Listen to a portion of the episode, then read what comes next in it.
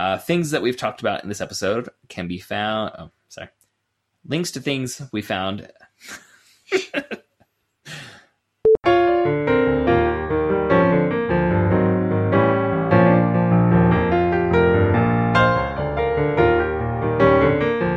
Hello, everyone, and welcome to the Protagonist Podcast, where each week we look at a great character and a great story. I'm Joe Dorowski, And I'm Todd Mack. and this week we are talking about The Doctor's Wife from the novel Blindness.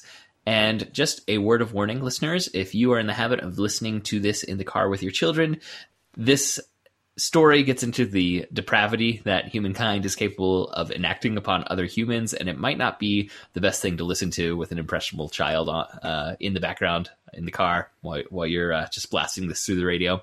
So maybe pop in the earbuds for this particular episode. Would you say this is probably the most intense work that we've covered? Well, we did cover Maus and the Holocaust. Yeah. But does, does that one have like because of the stylistic choices? Does that have a veneer over it that kind of There's definitely a prevents distancing. that eff- intensity? yeah, there's a distancing effect because of the comic book medium that's used, but it's still pretty raw and pretty, pretty Yeah. powerful. This would be in um, that. th- It's in that vein. Yeah, yeah, we're like that's what I can think of off the top of my head that approaches some of the uh, the darkness that's present in this novel. Yeah. Okay. Okay. Uh, and this is a request from patron Aaron. Thank you, Aaron. Thank you, Uh, Aaron. So, if you are unfamiliar listeners with blindness, which I actually was not familiar with this novel before, it's a 1995 novel written by the Portuguese author. And Todd, correct me if I'm wrong, but because this name is Portuguese, we would say Jose instead of Jose. Is that correct? Jose. Yeah. Jose Saramago. Jose Saramago. Uh, and it is a story of a contagious outbreak of blindness that causes panic and the, let's say, entire breakdown of society. Uh, as a quick summary for that. Um, I had never Covers read it. this. Uh, had you read this before, Todd?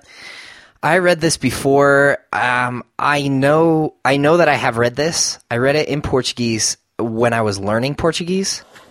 Um, and uh, Saramago has a really interesting writing style in which he uses essentially almost no punctuation. Uh, and if- so for for English readers, if you've read Cormac McCarthy's The Road, I have Or any of his works? He Yeah. always does it that way. he, he Cormac McCarthy does not rely on traditional punctuation. Um, so when you're learning a language, I'm guessing that might not have been the easiest text to pick up. No, it was not the easiest text for him to pick up and read. Um, and I remember kind of struggling through it and getting some stuff out of it and just sort of kind of moving on. Um, and uh, this was the first time that I actually kind of that I can say that I actually read it. The the first time I read it was sort of just an experiment. So this time, did you read it in English or Span or uh, Portuguese? I listened to the Audible, um, the Audible version of this, which is re- is really interesting, just as a kind of a, a a study of text and language and stuff because it's it's a translation, uh, but it's also audio, which is in, in some ways worse than the original because you don't get this really unique text. I'm like written text, but it's also uh, maybe closer to what I don't know, like the ideal. I think Right, because in our verbal speech, there's no punctuation. there is no punctuation. You you you don't note that absence in the audio version, uh, and you just get the flow of language. Though you do still get some. So I also listened to the audio version. I knew I was going to be able to read a full novel before we had to rec- record this episode. Uh, so I, I was listening to the audible version while I did everything that I could, you know, while being able to listen to something, able to split my attention enough uh, to finish it in time. And there's still in that audible version, um, sometimes the like there's still an ambiguity about like who's saying what, who is the narrator. Um, sometimes the narrator seems very definite, sometimes it's very indefinite, and sometimes it shifts from like one sentence to the next. I'm like, wait, this point of view just Yeah, just jumped. it's it's kind of like the the best way to approach this text and the worst way to approach this text is a, as an audio text. Uh, Yes. but, I, but I think it's just uh, I think it's interesting, um, and and I was thinking about whoever narrated it or whoever the editor was that that prepared the copy for the narrator. um, that's quite a task because it's really, really well read, and uh, somebody went through and created a copy of this that has punctuation in it for whoever was reading it, and I think they did uh, just a magnificent job. I suppose this is a good point uh, for us to go ahead and pitch that today's podcast is brought to you by Audible.com, where you can get a free audiobook download, such as Blindness by Jose Saramago. Uh, you get a free download and a free 30-day trial at www.audibletrial.com slash protagonist. And there you can find over 180,000 titles for you to choose from for your iPhone, your Android, your Kindle, or if you're going old school, your MP3 player. Is anyone still doing an MP3 player? I doubt, I doubt. I think I'm not even dropped sure if they're manufactured. Yeah, Apple still sells the iPod, so Okay. Uh, some trivia about this book. It has been, well, I, just a reminder this is a 1995 novel. So we've got, at this point, what, 20, 22 years yep. at the time of this recording? We're all like, um, okay, carry the three. math. So many. We're the- I do math on this podcast, I swear in the next like three days, I'm going to hear podcasts or on the radio someone saying the words, "Don't do math live. Never do math live." Even basic math, you never do it live on the air. Oh man, we're the worst. Uh, I mean, we both have humanities PhDs, not anything in the sciences. Okay, so this book has been adapted in those 22 years as a stage play, a film, and a German opera. That blows my mind. Yeah, I did not see the opera coming. I bet it's intense. Especially uh, German. Whew, yeah, there's some some harsh language saying some harsh things. Like Ger- German opera, pretty intense. Uh, the film adaptation was made in 2007, and it stars Mark Ruffalo and Julianne Moore, and uh, Danny Glover also is in there. Um, it, when he agreed to allow the film to be made, Saramago insisted that the location be left non-specific, and the cast is deliberately multicultural. Um, in the book, it never says where this is taking place, and you actually never have. I don't think any race identifiers for any of the cast, right? Any of the characters. No. I mean, everyone's once people are blind, they're they're not describing uh, what's going on, but but it's left deliberately ambiguous uh, what these characters look like and where this is happening in the in the novel. And as much as possible, he wanted to have that carried over into the film. Uh, the book, as we've already noted, has several unique aspects in terms of its writing. Uh, we already mentioned that it eschews a traditional punctuation, but also no character is given a name including a dog that joins the group that is just referred to as the is it the crying dog? The dog of tears. the dog of tears. That's what it was. The dog of tears, because the dog licks the tears off of one of the characters' faces, and then it's called the dog of tears from there on. Um, at times, because of this, it's hard to know who is narrating or even who is speaking. Uh, and again, the person doing the audiobook, I don't envy them the task of trying to uh, assign the in- voice inflections to to anything that they had to say. Um, also, Saramago wrote a sequel called Seeing um, that had several of the characters from this novel. Uh, I read a quick summary of that on Wikipedia, and it was one of the worst summaries I've ever seen on Wikipedia. It does not seem to have the love that Blindness has. Blindness had a very thorough Wikipedia article. Seeing had like a one paragraph thing that actually didn't make much sense, trying to explain what the plot was. Yeah, ready for this? The uh, the full synopsis. I do. I'll do my I do my best. So as the book begins, uh, there's a man driving his car in a big city, and suddenly uh, he inexplicably goes blind. And it's not a black blindness, uh, as is typical. It's um, it's this bright. He all he can see is this bright milky white. And then uh, a kind man who happens to be passing by takes this blind man home and uh, and then the blind man goes to an eye doctor, and there appears to be nothing wrong with his eyes. And then later, the blind man and his wife realize that the man who had brought him home has also stolen his car. And then that thief, after stealing the car, also goes blind. Uh, and then the doctor is poring through his medical books and he's talking to his colleagues, but he can't figure out why this blindness is happening. Um, physiologically, everything looks fine. Uh, there's no, there's nothing to explain the blindness, and then he himself goes blind as well. In another part of the city, a prostitute who is a patient of the eye doctor and wears dark glasses uh, goes blind in the middle of satisfying a customer in a hotel. Very quickly, the government gets involved when the doctor tells them that there appears to be an epidemic of blindness. And he and the other blind patients are shipped uh, to an abandoned insane asylum. Uh, the doctor's wife tells the soldiers who are taking the doctor away that she is blind as well, even though she is not. So she's she says that she's blind so that she can go and be with him. Kind of reminded me of um, Life is Yes. Beautiful. Uh, so upon arrival in the asylum, a sergeant explains over a loudspeaker the rules, and basically the rules are: no one is allowed to leave. If they try to leave, they will be shot. Uh, food will be sent in every day, but there no medicine. If there's an outbreak of sickness, no one will intervene. Uh, they're supposed to burn their garbage, but if a fire breaks out, no one will intervene. Uh, and the, the asylum is split into two sections, and one section is for blind people, and the other side is for people who have been in contact with the blind people and will essentially potentially go blind. So the thief is one of the original members of the blind group, and most of the people in the first group are people who were patients of the doctor because they'd been in contact with each other. So the thief is one of these guys. Um, he uh, gropes the woman with dark glasses, and she kicks him in the leg and punctures his leg with her stiletto heel. Uh, and there are no antibiotics, and this wound very quickly becomes very infected. um, and then more people are streaming in. The thief's leg gets worse and worse. He gets delirious and desperate for help. Uh, he tries to approach the soldiers outside the asylum, and they shoot him dead. Uh, later, the paranoid soldiers um, massacre another group of men who are just sitting waiting for the food delivery. Uh, and then more and more people start showing up. Dozens turn into hundreds, and chaos ensues. There's dead bodies around. There's blood, and No one can find bathrooms, so they're just there's no yeah. There's no bathrooms, so there's just uh, excrement everywhere.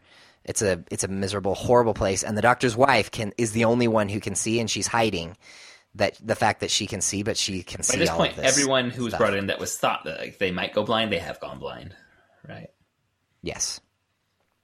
So uh, soon the place fills. Uh, there's nearly 300 people there, um, and there's kind of some stability established. Uh, the doctor's ward, however, is seems to be kind of the most orderly, um, and it's basically all these people from the doctor's office. So it's the doctor and his wife, the first blind man and his wife, uh, who joins the group shortly after they arrive. There's an old man with an eye patch, the girl with dark glasses, a little boy with a squint, uh, who's also from the doctor's office, and then there's a couple of other women. Um, and then there's uh, the old man with the eye patch has a radio, and the group listens to the radio each day as society sort of descends into chaos.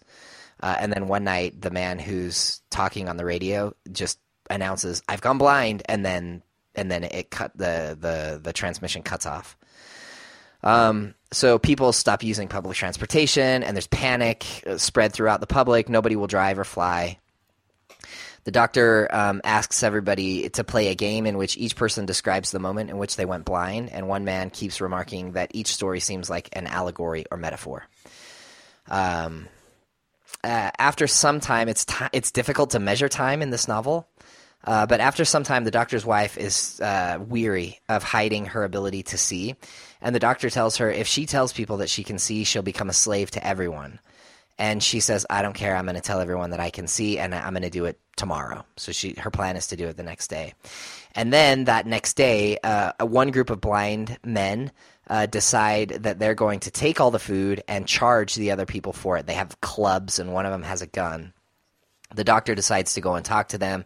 Uh, they're really rude, and then the doctor's wife stands up uh, to the the man with the gun, and uh, he says he's going to shoot her, and he says, "I won't forget your voice," and she says, "I won't forget your face," and then it's funny how every time she says she she she mentions the fact that she can see something, everyone just assumes that it's it's just uh, Like a it's a figure of speech, like just left over from figure of speech. when she could see. Yeah.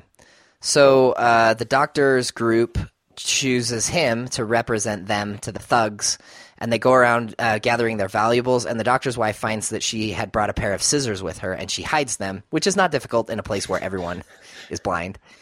And uh, she sneaks out in the night just to kind of do some some recon on the thugs. And then the next day, the thugs are tired of receiving valuables, and they Because demand the valuables really have And no worth in this place. Right. Um, so then there's this interesting debate among the doctor's group about honor. All the men are saying, no, we're not going to let our women go. And then finally, the doctor's wife and the other women agree to go so that they can have something to eat. They say, basically, if we don't go, then nobody eats and we're all going to die. So they go to offer themselves up. And then that night, the doctor's wife is awake and she sees her husband slip into bed with the woman with dark glasses. And she watches as they satisfy each other's needs, carnal needs. And then she speaks to them while they're in bed with each other. And then rather than being angry, she just feels pity for them, especially she feels pity for the girl with dark glasses who must be really, really lonely. And uh, and then there's this really touching scene um, where the, the the girl with dark glasses and the doctor's wife are talking, and the girl with dark glasses tells the doctor's wife that she must call her tu. And this is important, and I don't know how I don't know that there's a better way to translate this, but um, in in Spanish or in Portuguese, like in in Spanish, you have um, uh, você, which is like an usted form. So there's there's a formal way of addressing someone and an informal way of addressing someone. And I, I didn't have the Portuguese text with me, uh, but I'm assuming that all of these people have been addressing themselves using the formal você, and that um, and that this the woman with dark glasses is telling the doctor's wife to call her tu, meaning please use the the informal, more intimate uh, way of addressing me when you call me you, uh, which um, is it has to be meaningful in this uh, because everybody in this novel is is called by a description except in this moment where the girl with dark glasses asks the doctor's wife to call her tu. Did I explain that okay? I think that's what it's one of those things that the the translation you lose some of the meaning and there's really no equivalent in English to what's happening. Right. I mean, the equivalent is is you and uh, thou or something uh, but it it doesn't work in modern English. Uh, but what she's saying is, I want you to address me in a way that expresses far more intimacy and trust between us than the way that we've been addressing each other up until now. And even within this word, it's like you said, everyone, even in English, there's a formality to the way everyone is referring to each other, and the yes, the the camaraderie there is a very distant camaraderie that's being established. I would say um, there's there's still walls of formality, even in this ward where everyone is blind and you're seeing humanity crumble down. It's not like there's a core group that's becoming best friends or anything like that. No.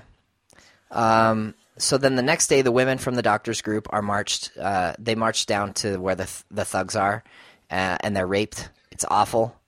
Um, that's one of the hardest things that I've uh, come across in a very very long time. Uh, uh, the doctor's wife thinks about stealing the gun from the man with the gun, uh, but she can't reach it because uh, because of where he has the gun placed. Um, and so they're there. They're raped. They're raped multiple times, and then um, and then finally they're allowed to leave. And as they're leaving, one of the women from their group dies uh, from injuries that she sustained uh, from these men. So then the doctor's wife goes back uh, the next day while the thugs are raping another group of women. And she has her scissors and she sneaks up behind the man with the gun and she stabs him in the neck uh, and it kills him. And then kind of chaos ensues. And she she tells everyone that she can see and that she's taking control of this place. And then an announcement comes telling uh, everyone that there will be no more food. And then the men in the doctors group decide that they're going to go back to where the thugs are and they're going to take the they're going to take back the the food from the thugs. And the doctor's wife and the other women say they're going to go as well. The thugs have barricaded themselves in their room. The doctor's group attacks and two of their number are killed. Uh, but none of these principal characters that i mentioned before um, they're like crew member number six people basically red shirts star trek red shirts um, and then the doctor's wife tells some of the other prisoners that she can see. And then that night, one of the women sneaks out and sets fire to the barricade, and the fire f- spreads very quickly. And everyone's trying to get out, but they're kind of worried about the soldiers because they're afraid that they're going to be shot. And then they realize there are no soldiers because everyone in the city, the country, perhaps the world, uh, is blind. And so the doctor's wife is now, as far as we know, the only person in the world who can see. Uh, there's no reason to stay in this burned up prison, so the doctor's original group, so the doctor and his wife, the first blind man and his wife, the girl with dark glasses, the man with the eye patch, and the little boy, uh, they decide to walk to the doctor's house. Um, and they just come across countless uh, groups of blind people, some groups and some individuals. Uh, they find a on the way to the doctor's house. They find a place to hide out. The doctor's wife goes uh, goes out to try to find some food, and she finds a storeroom in the back of a supermarket, uh, and it's super dark. And she blindly makes her way through it, and then she finds some matches, and she finds a ton of food, and she escapes with a couple of bags of food. Um, and the people can smell the food on her, and she kind of has to run away from them. Um, and she she stops in the street after she escapes from these people, and she weeps. And then this dog comes and licks the tears off of her face, and this dog is now known as the Dog of Tears, and it joins their group. The doctor's wife returns to the group, uh, and they rest for a bit, and then um, they get some new shoes, and then they make their way to the house of the girl with dark glasses. Uh, there's an old woman there uh, who's her neighbor, and she's super cranky, but she's not starving. she uh, has a garden in the back of the apartment where she grows cabbages, and there's lots of rabbits and chickens, and she's surviving um, despite being alone and totally blind. Um, they they they spend the night in the house of the girl with dark glasses. Then they move on the next day. She just says that she wants to stay in her house, but the doctor's wife um, insists that they stay together as a group. Uh, they tie this rope together out of bed sheets, and everybody holds onto it as they make their way through the city, so they don't get lost. Uh, they finally make it to the doctor's house. Um, it has remained locked for this whole time, but he still has a key that he took with him when he went to the hospital. Just So to explain s- how it's still locked. Like this is uh, like a fifth floor apartment, so no one could get in through the windows or anything. Yeah. Uh, so they settle in, they take off their filthy clothes and put on clean ones. And then they have this really deep philosophical conversation in which someone states that right and wrong are simply a manifestation of our relationship with other people. And the girl with the dark glasses says, inside there's there's something inside of us um, that has no name, and that's who we are. Uh, the doctor's wife finds bottles of fresh water, and they drink. They drink it in this kind of it's almost like a religious ceremony Very much. yeah. to drink clean water. Um, and then that night it rains really hard, and the doctor's wife wakes up in the night and she goes out on the balcony. She takes all of her clothes off and washes herself in the clothing in the water, um, in this really beautiful. yeah, there might be some scene, imagery there. And then the other women, the other women wake up and they come out and they also remove their clothes and they're kind of they're bathing each other and they're washing the clothes and it's just very it's it's really um I, I, I think it's really beautiful. Uh, and then the man with the eye patch um, bathes in the bathtub. The, the the the doctor's wife puts some water in the bathtub and and says that he can bathe there. And he goes in and bathes. And while he's bathing, one of the women comes and um, washes him from behind Washes his Uh, back for him. washes his back and um, he doesn't know who it is and the woman doesn't speak and he kind of hopes that it's the girl with dark glasses but he assumes it's probably the doctor's wife because he's an old man and she's a young beautiful girl and and why would the girl with dark glasses be helping him bathe uh, if she can't even see herself so next day they walk to the the house of the first blind man and they find a writer living there and um, and they decide to just let him stay there. And he's working on a book. He writes by touch with a ballpoint pen. Um, and the doctor's wife tells him that she can see, and there's just this kind of sweet moment of kindness uh, among them.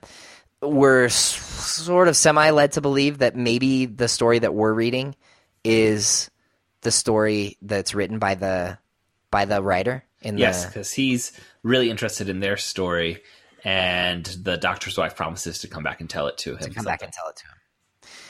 Um, and then in the nights, back in the doctor's house, um, his flat, the doctor's wife reads to the group in the night. Um, they go back to the flat of the girl with the glasses, and the old woman is dead, and she has the keys to the girl's flat in her dead hand. Uh, and they decide to bury the old woman, and it's a really hard work, but um, they want to give her a decent burial, so they bury her in the garden. The girl with glasses wants to leave a sign for her parents, but um, if they're blind, how, what could she possibly leave? And so the doctor's wife cuts off a lock of her hair, and they hang it on the doorknob so that if the girl's parents come back, um, they'll know that she's been there. Uh, more reading in the night. They lament that there's no music, but they aren't musicians, so all they can do is read to, all they can do is listen to the stories that the that the doctor's wife reads to them. And there's kind of this this feeling of, um, if not happiness, at least kind of contentment that they're all there, and that they're safe, and that they're clean, and that they have food. Um, and the man with the eye patch, he says he doesn't want to get his sight back because he loves the girl with dark glasses and he wants to stay with her. and uh, and if she knew that he, I mean, she could see him as an old man. She, there's no way that they would be together. Um, and then she says she actually wants to live with him and that she loves him enough to be with him. And uh, and so that night, everyone lets them sort of have the room to themselves. And the the narrator tells us it was it's clear in that moment who was the person who had washed the old man's back in the in the bathtub. Uh, the doctor and his wife the next day go back to the to the store to go to the storeroom where the where the doctor's wife had found all the food, and there's this horrible, horrible smell. Um, and this terrible feeling. And as she makes her way down towards the storeroom, she realizes that it's um, it's full of dead people. And and her best guess is that it, when she was running out and they smelled the food, they realized that there was a storeroom and that they, um, in sort of a rush to get down to where the food was, they trampled each other and slipped down the stairs, and uh, and it turned into just this giant, massive death. um, and so she feels really horrible. They they they kind of run away. They make it to a church. The church is full of people, and uh, and they go inside. And as the doctor's wife looks around, she realizes that all of the images in the church have been um, their eyes have been covered. So they've either someone's either painted over their eyes or or wrapped blindfolds around the statues of all of the images in the church. Um, and then she starts to tell the people what she can see, and everybody runs out of the church because they're terrified uh, at the thought of a blind God who cannot see them, essentially. Um, and so everybody leaves, and the whole church is empty, and the doctor and his wife take the opportunity to steal the food from the people who have run out. And then they go back to the to their flat, and um, they talk about going into the country where they could find um, produce and uh, livestock and wells with clean water. Uh, the first man, uh, the, so they go, kind of go to, go to bed with that thought on their minds. The first blind man goes to sleep, and while he is closing his eyes, the white turns into black. And when he wakes his opens his eyes back up, he can see. And uh, the doctor's wife just weeps with kind of fatigue and relief, and um, she just she's had this huge burden to carry of being the only person can, that can see, and she kind of releases all of that. Um, and then the girl with dark glasses regains her sight, and she can see the old man. And he says, "Oh, now you can see me." And she says, "Yep, and I'm still here because I love you." And that's awesome. Uh, and then the the doctor regains his sight, and all through the city, everyone regains their sight. And it ends with the doctor saying, "We didn't go blind. We didn't go blind. We are blind." Um, but that the city is still there, and that's the end of blindness. Good job, Todd. And now I feel just totally drained. I forgot to mention in the trivia that in 1998, Saramago won the Nobel Prize for Literature, and blindness was specifically mentioned amongst his works as the reason that he won the Nobel Prize for Literature. It's a it's an amazing, powerful, uh, difficult text.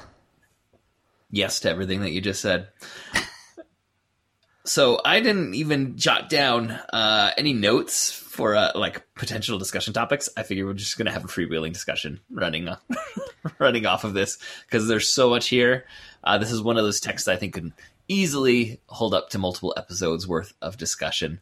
Um, but one thing that did stand out to me as I was reading or well listening uh, to this was this idea that gets brought up several times about uh, I mean, it gets into good and evil, but also like what motivates people, mm-hmm. what what is driving our actions. And the first time that I noticed it, and then it, it came up a few more times, um, it talked about the car thief. So there at the very beginning, we meet the man who has gone blind as he's driving and he's sitting in traffic, and people are telling him, "Oh, it's probably going to pass. This, you know, just must be a temporary thing." And what what can we do? And someone offers to take him home, and everyone kind of says, "All right, fine.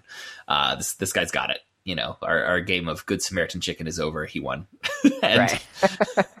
and he's exactly what it is. Yes, he, he's got this. And he drives him home.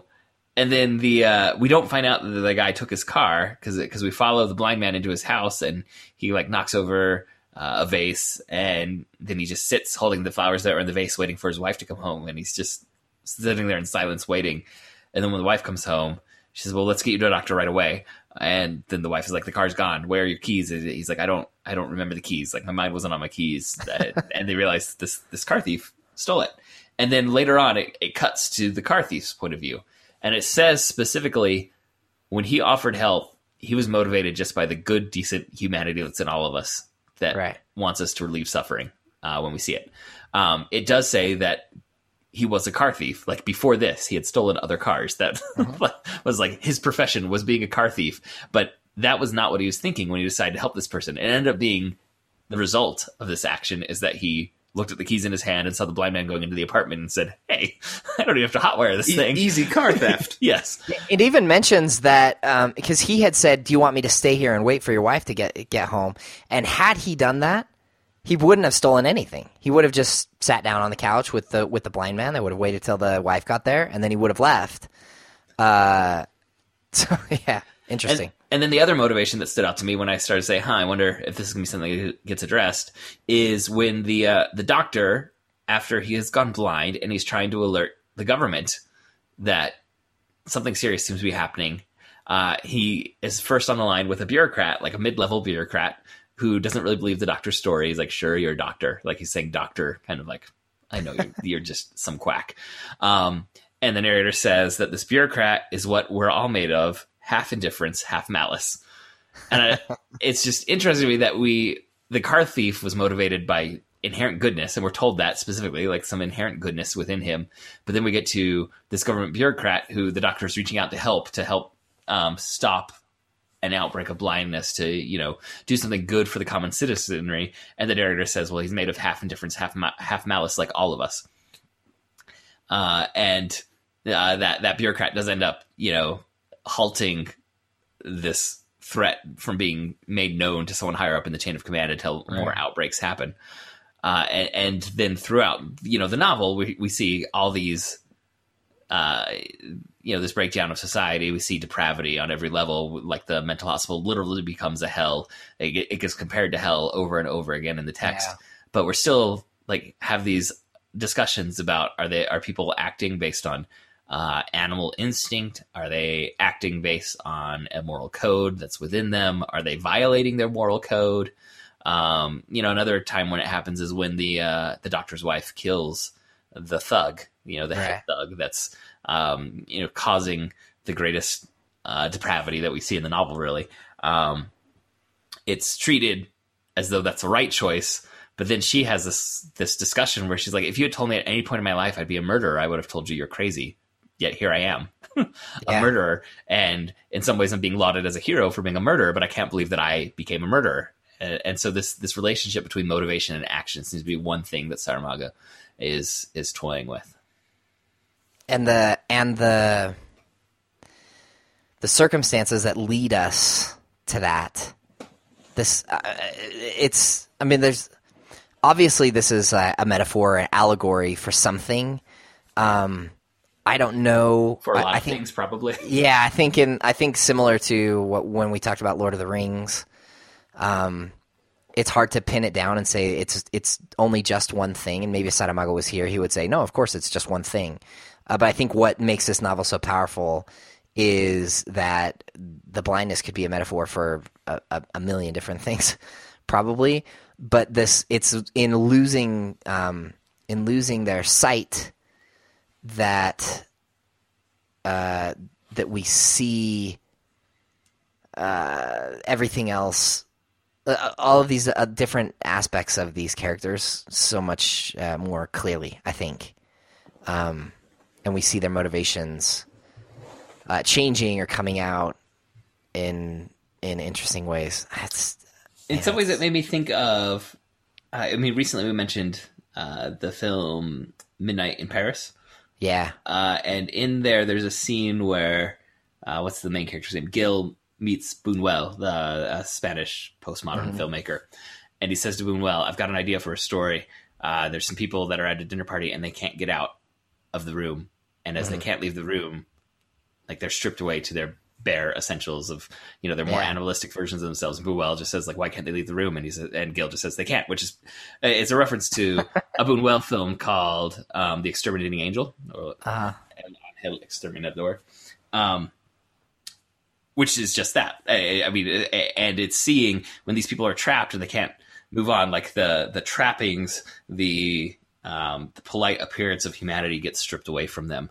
Uh, and this is like a more uh, you know wide social commentary version of that. it's a more Right. uh, the the cause is is more concrete as to what's causing it, whereas uh, Buñuel's film is more um, abstract. Uh, but but I think a similar thing is being explored about um, what is it that it, it, what is it in our society that we do that's like performative about politeness that that becomes it seems to be second nature but what happens when that second nature gets gets stripped away and we really see what's our first nature? You know what what is uh, humanity's first nature and not uh, the second nature of we we function as a society because we have the social contract of how we interact with each other. We have a social contract of what uh, we're going to do in terms of our economy you know all these other things. If that all gets taken away what's left?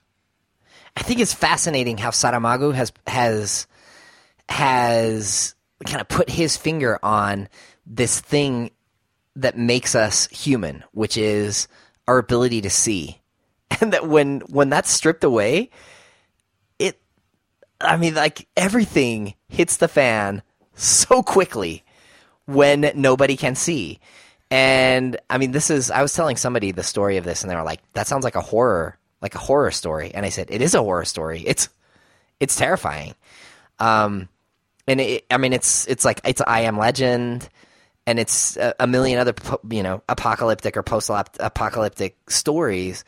But he but he's done rather than uh, rather than inflicting humanity with some crazy thing that turns them into rabid monstrous beasts he just takes away your sight and lets that happen on its own which is fascinating to me. And, and you might say like so many structures of society like would continue to exist but he points out like power goes out because there's no one that can man that job to keep power running. Uh, you know uh, all the city's water supply stops functioning the way it's supposed to function. Uh, and uh, like the first thing to go in the story that starts to cause this breakdown is transportation. And it's not because everyone's blind. It's because they become scared of either Whoever's going blind driving. While driving or being in a vehicle with someone who goes blind while driving or being walking on the road when someone goes blind who's driving and loses Yeah. control of their vehicle. And, and once I, I think about how much uh, modern transport is uh, you know the source of modern life right? All the conveniences like how much of our food is actually sourced you know by the people who are actually consuming it how much of it is being transported by semi trucks by train you know by the, all these other things. Um, and and once that transportation is gone even though most of the society at that moment still has their sight things start to go sideways for everyone. So one of my one of my favorite questions is what makes us human, and um, and what so on, on the one hand, what makes us human, and on the other hand, what makes you you, and and how do you know that you are you, and how do I know that I am me? Um, I think I just think it's so interesting that it's like Saramago with this very delicate hand has just taken this one tiny thing away from humanity, and and affected this enormous shift in in everything and and brings up those really deep questions about who are we as humans what makes us human uh, what makes me me um, and and he's he's done it by just taking away you know the simplest thing which which is sight. And i mean there are blind people all over the world today and and uh, you know i'm not saying like that they're not human. Um i'm just saying that uh, when you take that one thing and spread it out all the way across humanity um fascinating things happen and i, I think saramago's was certainly onto that Uh, yeah, and I think it's. I mean, obviously, this is fiction. This is speculative, but nothing in the speculation felt like a bridge too far as to what would happen if a mass outbreak of blindness happened to a population center. Not at all. Not at all.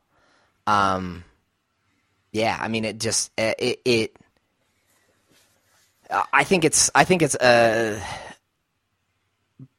a sign of a great writer when they can write a story and you're thinking all along. Of course, that's what would happen. Of course, that's what would happen, right? Uh, and I was never surprised by anything that happened in this story. Um, everything made sense, and it's like, well, of course, that's how the end of the world is going to happen. Everyone's going to go blind, and that's it. I mean, it just felt so. Every there was a sense of inevitability about everything that happened. And there's these efforts to cling to normalcy that get stripped away so quickly. Yeah.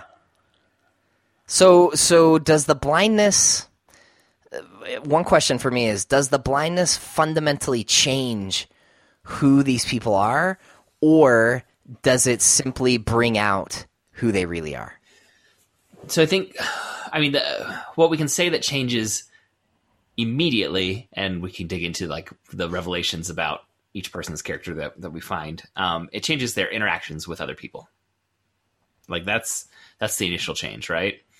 Um, and And that's uh, I mean we, we should point out at the very end when they're talking about morality and one of the characters says morality is just our relationships with other people. It's how we interact with other people. So, continue. As I was gonna say we see you know the worst selfish versions, uh, particularly uh, treating others through fear, like uh, all these people who are quarantined, uh, and it's not just quarantined for safety; like they get quarantined uh, in a way that dehumanizes them because everyone else is scared of becoming what what they are.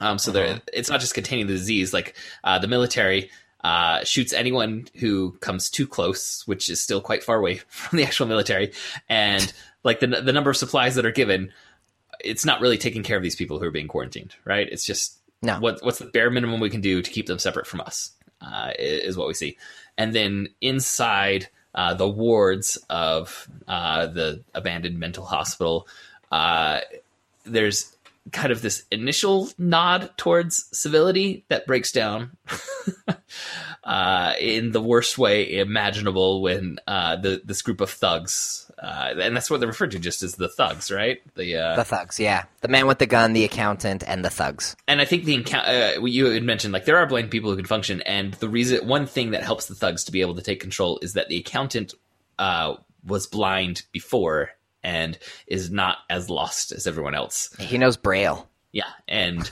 he's able to function at a higher level than everyone else who's just been struck blind.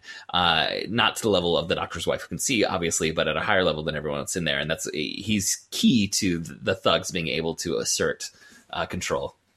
So I'd like to go. I'd like to talk about some of these characters, and I'm I'm fascinated with this question of does the blindness expose, uh, like something that was always there, or does it does it change them into something Right, so different where the from thugs who they always- originally are? Were they always bullies, and now they're being like uh, more extreme versions of the bully nature Right. that they were carrying with them before?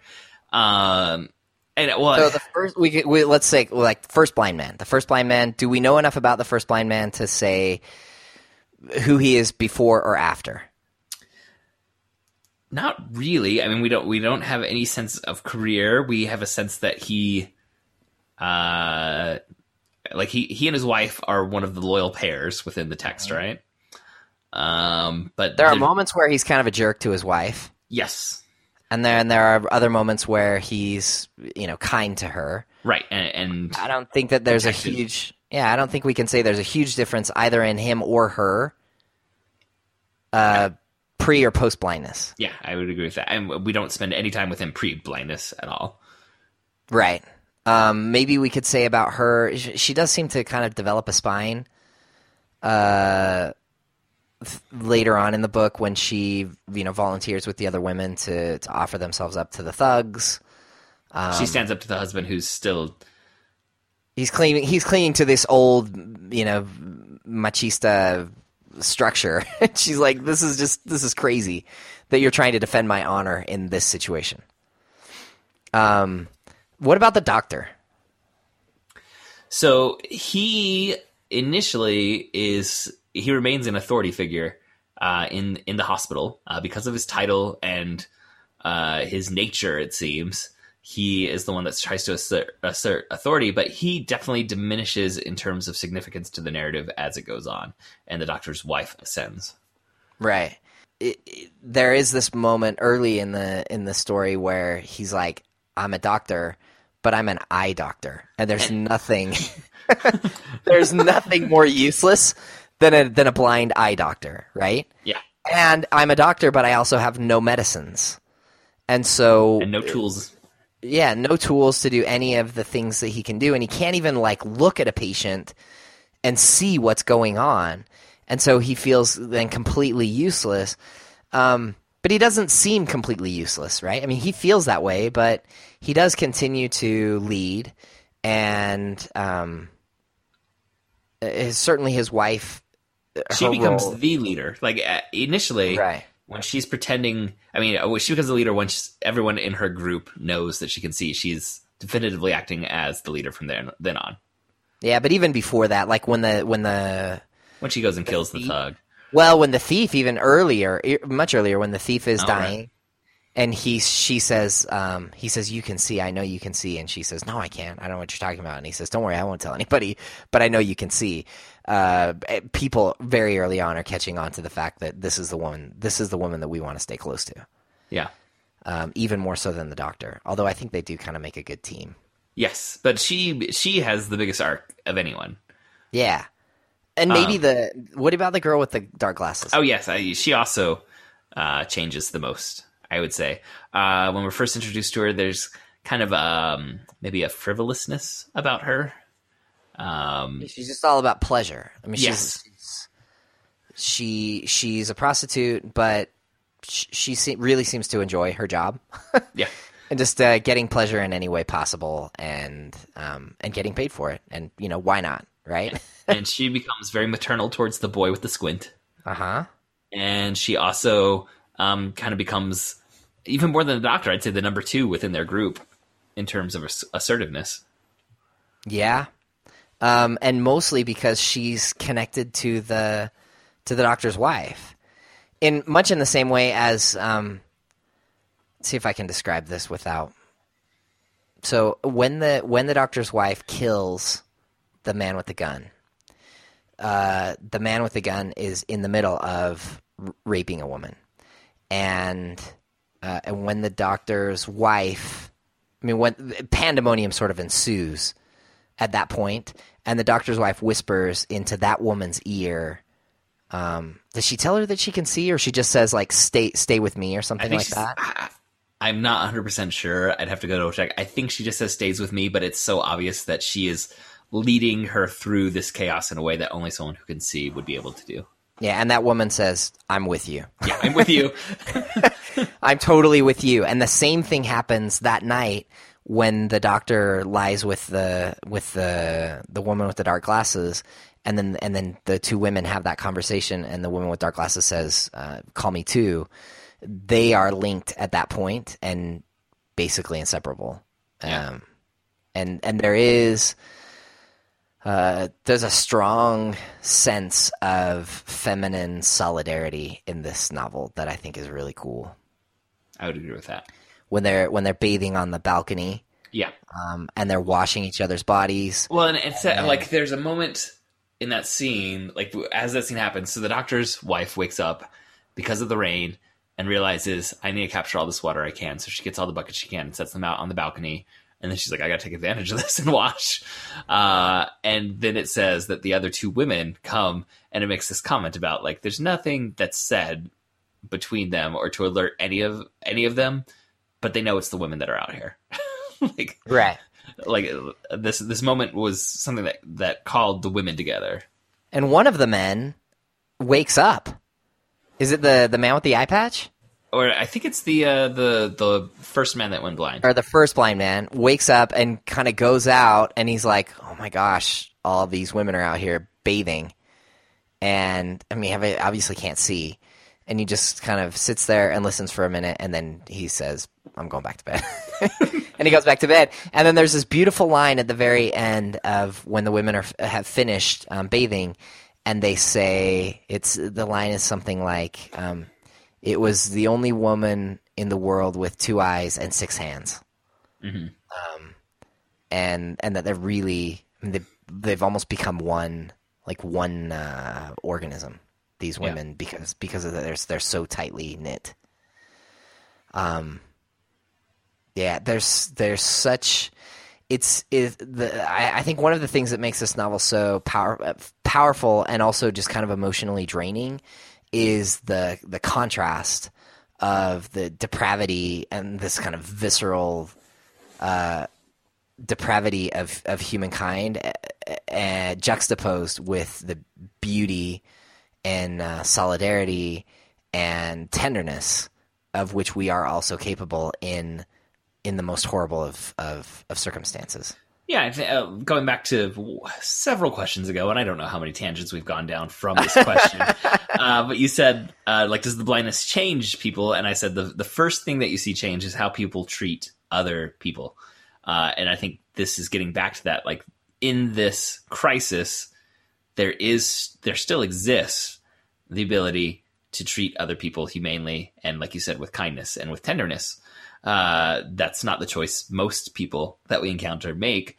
But within this group who are led by the doctor's wife, we can still see, and uh, I don't know how much that is uh, a key to them being able to do this, but there is still uh, kind of a trust and uh, a filial nature that develops uh, that allows them to protect themselves to a degree from uh, the inhumanity that's raging around them. And I think the biggest contrast that you see is um, the like the uh, the mental hospital that is it's it's called hell uh, and there's a lot of discussion about the worst thing about hell is actually the smells and not the fire I love and, that.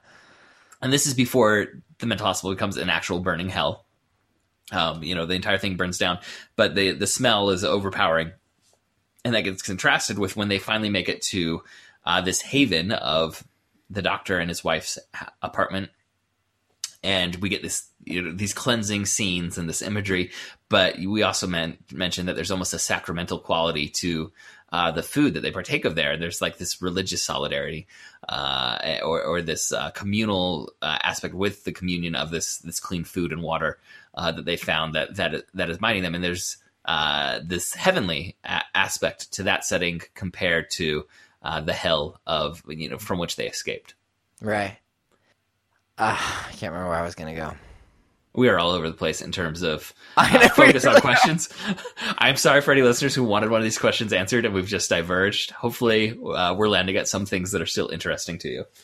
Well, this is this is what happens when you write a novel like this. Is it just it opens a million different cans. Um, none of them are really ever closed. I mean, there are a thousand questions that we could ask about this novel, none of which has a, a completely satisfactory answer. Uh, but the questions are um, are worth it. I mean, it's it's a gold mine. It's, it's so rich, I mean, the very first question that you get in the book is like, why is anyone going blind? You never find out. right? like uh, not, not even a hint towards uh, the reason. I guess uh, there is a theory that's espoused that the the contagion is spread through eye contact with someone who's blind. If you look into a blind person's eyes, you will go blind. Is a theory that's get gets said, but the doctor's wife would, you know, be the counter evidence to that. She has seen every blind person's eyes. Yeah. So one thing that I'm that I'm wondering about is, I mean that they become depraved quite quickly. I mean, the, the, as far as just cleanliness and uh, hygiene, um, the doctors group does seem to kind of keep it together uh, better than other groups. But I don't. I don't think we can say that like everybody except for them turns into wild, crazy monsters. Yeah. Uh, well, clearly we meet both the old woman and the writer, uh, who are not, and even the first group that they encounter when they enter the city, and they like they they don't know what's happened to society at all. Uh, the radio's been dead for again, time is a little sketchy, but it feels like weeks. Days, Uh, days, or weeks. Days or weeks. Um, and the first group they communicate with eh, are holed up inside of a shop, right? Like a an appliance store, I think it was. Um, and that group is holding together, and they kind of explain the rules that people you move until you find an empty space. No one knows where they are anymore, so no one can find their own homes any, any longer. But when you find an empty space, you can squat there, but if you leave, someone else is going to come in and squat there, and you just accept that that is part of our our our, our life now. Uh, and you spend your day wandering around trying to find food, and then at night, you or whenever it feels like night is coming on, or when the weather is inclement, uh, you find somewhere to squat. And if someone's there, you leave them alone, Uh, and if you try and go back to where you were, don't be surprised if someone's there, and you just move on. Yeah. Uh, so there, there is some level of like boundaries, yeah, that that still seem to exist. And then from there, they go on and they meet the old lady who is still living. And uh, when she recognizes that the girl with the glasses was her neighbor, she lets them in, uh, and has a level of kindness, even if she still is acting selfishly and is concerned about her ability to survive, which is I kind of like the old lady. I do too. I was sad when she was died. When she died. Yeah, uh, and then the writer is also like another. Uh, they're in the uh, the house of the first blind man, right? Mhm. And he's like, there's this kind of awkward negotiation of like, what is our social rules at this moment when this is my old house, but you're living here now? And he's kind of like, well, my old house has someone living in it. I tried to go back and I couldn't, so I found this one. And like they they have kind of a cordial negotiation as to what we do now. Um, Uh-huh. and the plan is, I love the plan that they come up with. He says, "You go. You have a place to stay. It's not your own house, but it's a place. So you go back there and just come back and check every once in a while. Just like I'm going back to check on my own house every once in a while. If my own house ever opens back up, I'll be there. And if you ever come back here and it's empty, it's yours." And they're like, "Okay." yeah, so the inhumanity towards other people is most prevalent in the place that is hell. Uh, eh, but once they're out in the city, it's it's not the same level of violence being enacted towards other people. It's not the same level of selfishness that is demanding that it's only for me and not for you. Uh, th- that we saw in in the uh, the abandoned asylum. And I think that's I think that's important because that that place is is further away from the natural state than you know people just living in the wild in in the city. I mean, this is a this is a contrived. It's a prison created by humans in for the inhumane treatment of other humans. And in that in that case, we see more violence, more uh, destructive behavior, but really only from uh, small groups of people. You see it from the thief, who we know is a thief. Like he's a bad guy. He's a, he's been a bad guy from the beginning. He was a bad guy before he lost his sight, and he's a bad guy after he loses his sight, and he dies very quickly because he's a bad guy. We see it from the thugs, who, I mean, the only person that could go, walk into a situation like that and think, I know what I'm going to do. I'm going to steal everybody's food, and I'm going to use my gun, and I'm going to, you know, I mean, those are those are bad guys. Yeah. And, then the soldiers gets, who are uh, it gets accented because of where they're at and the situation they find themselves in, but it does seem like these on the outside would not people would not be people you would have wanted to associate with. Right. And then we see it from the soldiers who have created this uh, this prison and are terrified of becoming blind themselves. And so we see this huge motivation of fear and the the power that the fear of something bad can it's it's like the fear of something bad happening to you uh, can create worse uh, consequences than actually just having the bad thing happen to you. Um, in the case of the soldiers, but everybody else is just doing their best to make the most of a horrible situation. Right. So when they were forced into close confinement and close interaction with other people, you saw a lot of the worst get accented in terms of selfishly demanding uh, that their carnal needs, in terms of appetites of every kind, get get satiated by everyone around them, uh, and they're going to enforce their will on these other people. Uh, in the ci- in the city, where there's a little bit more room to roam, it kind of became uh, every man, woman, or group, small groups for themselves, and they're just trying to survive. They're not trying to assert control over over others. They're just trying to find enough for them to live. Hmm. Yeah. Um, but it doesn't. It doesn't seem to me like uh, like oh humanity is the worst. It's like parts of humanity are the worst, and other parts of humanity are just trying to survive, and other parts of humanity are remarkably good. Yeah, um, and I just I, I know we're we're probably heading towards the end. I think it's worth noting that when they are wandering the city, uh, they they start talking about like there, there's a legitimate discussion that happens like uh, we're here now. How are we going to fix this? And they come across one group that is one day preaching kind of hellfire and damnation, and this is the apocalypse, and the world is over. And they're like, well, they're not trying to fix anything. uh, and but then another day when they're out wandering looking for food, they do come across a group, and it says like there there was a conversation happening of people listening and exchanging ideas about society, about economics, about politics, about caring for one another. Uh, and they said, like, that's how we're going to start being able to fix this. like, this is our Yeah. new status quo. That's the conversation that will help us uh, to be able to to move forward. And then before any of that has to be enacted, magically everyone starts getting their sight back. I know. I kind of wish that they hadn't got their sight back. I, I kind of feel like the like the old man with the patch. Uh huh. Like, oh. uh, but it is it is um. There's a it, it, City Lights. Is that the the Chaplin film with the blind girl? Yeah. and the the sweet relationship that develops between them, and then wh- what's going to happen when she gets her sight back.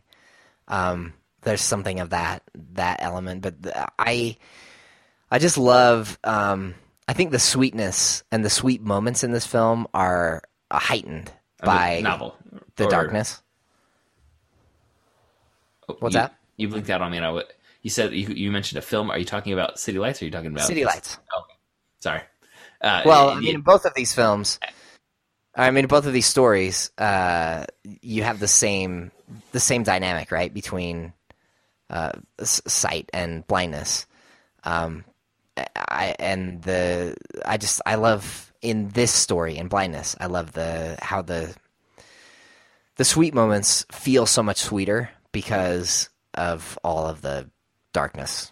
And I think it's worth saying that um, we've talked about how blindness uh, brought out the worst of a few characters, but it also allowed that relationship between the beautiful young woman and the old man, uh, which they both kind of acknowledged would not have existed with sight.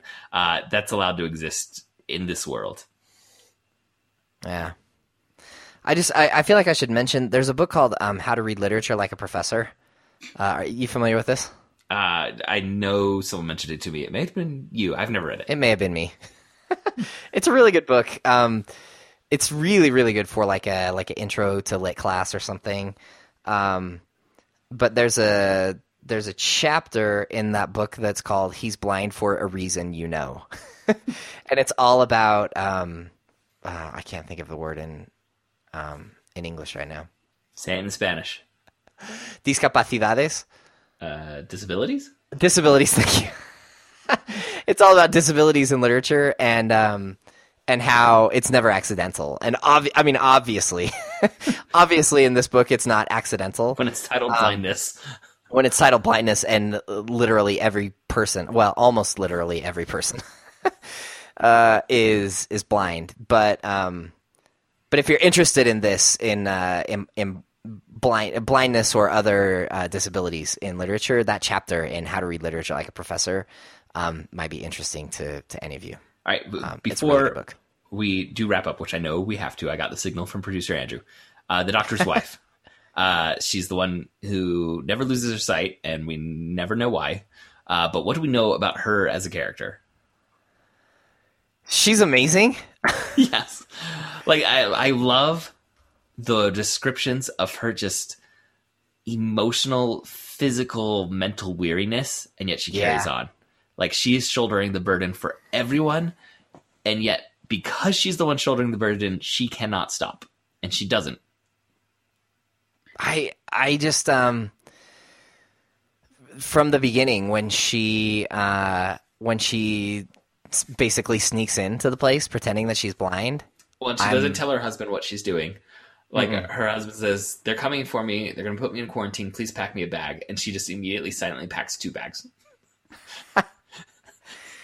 It really it really does remind me of um Life is Beautiful and the wife uh accompanying her husband into the concentration camp and there is something I mean you, we mentioned uh, at the very beginning of this podcast uh Maus and there is something of Holocaust uh, there's a, there's a feeling of similar to Hol- Holocaust literature, I think, um, in in this in this book. But but her willingness to just go to be with her husband, uh, and then the the way that um, that she has to struggle with with not having the disability that everyone else has, uh, and and and the ethical, all of the ethical things that come up about how she helps and why she helps and who she does and doesn't help.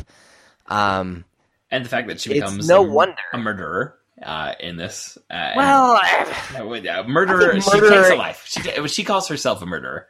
Right, but I don't think anybody reading this book is going to think uh, less of her because of what she does. And um and I think in her heart of hearts she realizes that that that was something that had to be done.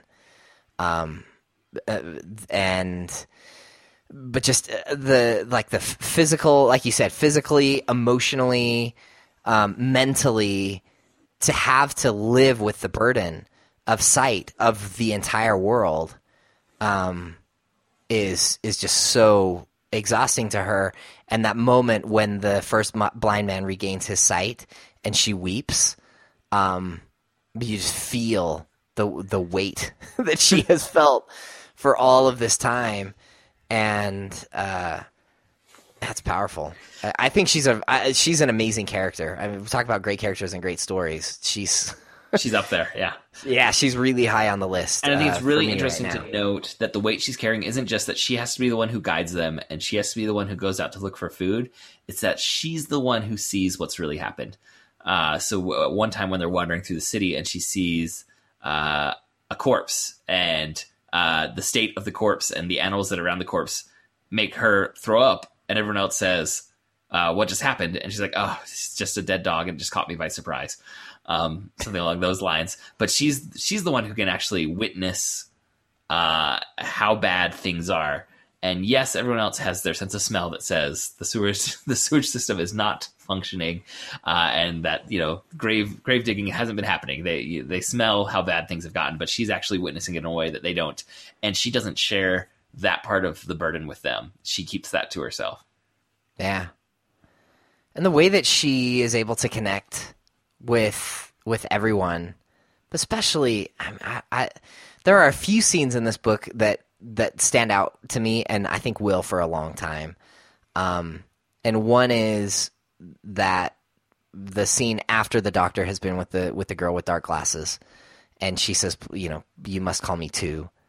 Uh, and the way that this this thing that I mean, like that's the worst thing that could possibly happen, right? Is to see another your husband in bed with another woman, uh, especially a younger, you know, more beautiful woman than you are, and yet her her whole response to that is um, charity and humility and kindness to this woman, and pity, feeling pity for her, and and that rather than that, you know, there being some big huge dust up the husband is kind of embarrassed, kind of you know, like sneaks away, and then these wo- these two women have this beautiful, touching thing in which she she just says, you know, you must be so lonely, and uh, and kind of caresses her face, and and that they are able to walk out of that having this like ironclad, you know, friendship.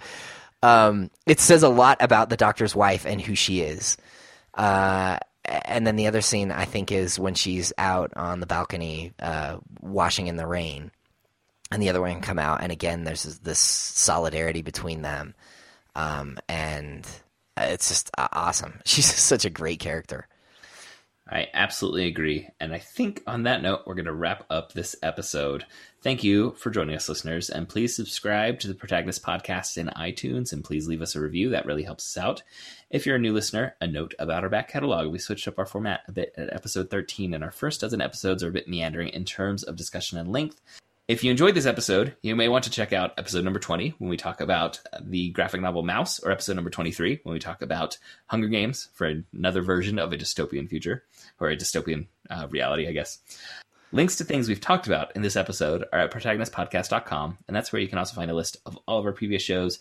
You can suggest stories or characters for us to discuss, or give us any comments or corrections by emailing feedback at protagonistpodcast.com.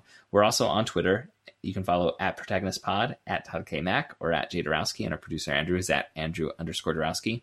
And our Facebook fan page is facebook.com slash protagonist podcast. We have really good conversations there with our listeners, and we'd love for you to stop by and say hello or add a comment to any uh, feed that's happening.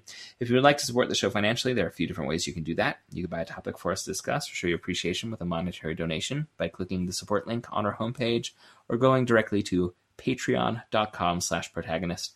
All supporters on Patreon receive access to our special quickcasts, which are shorter episodes in which we break down newly released films eh, or discuss trailers for upcoming films. You can also go to protagonistpodcast.com slash Amazon to make all of your Amazon purchases. Just a reminder, it looks like regular Amazon costs you nothing more, but we get a small kickback whenever you make a purchase there. And finally, don't forget to sign up for a 30-day free trial of audible.com by going to audibletrial.com slash protagonist. Thanks again for listening, and we'll be back next week to discuss another great character in a great story. So long. So long.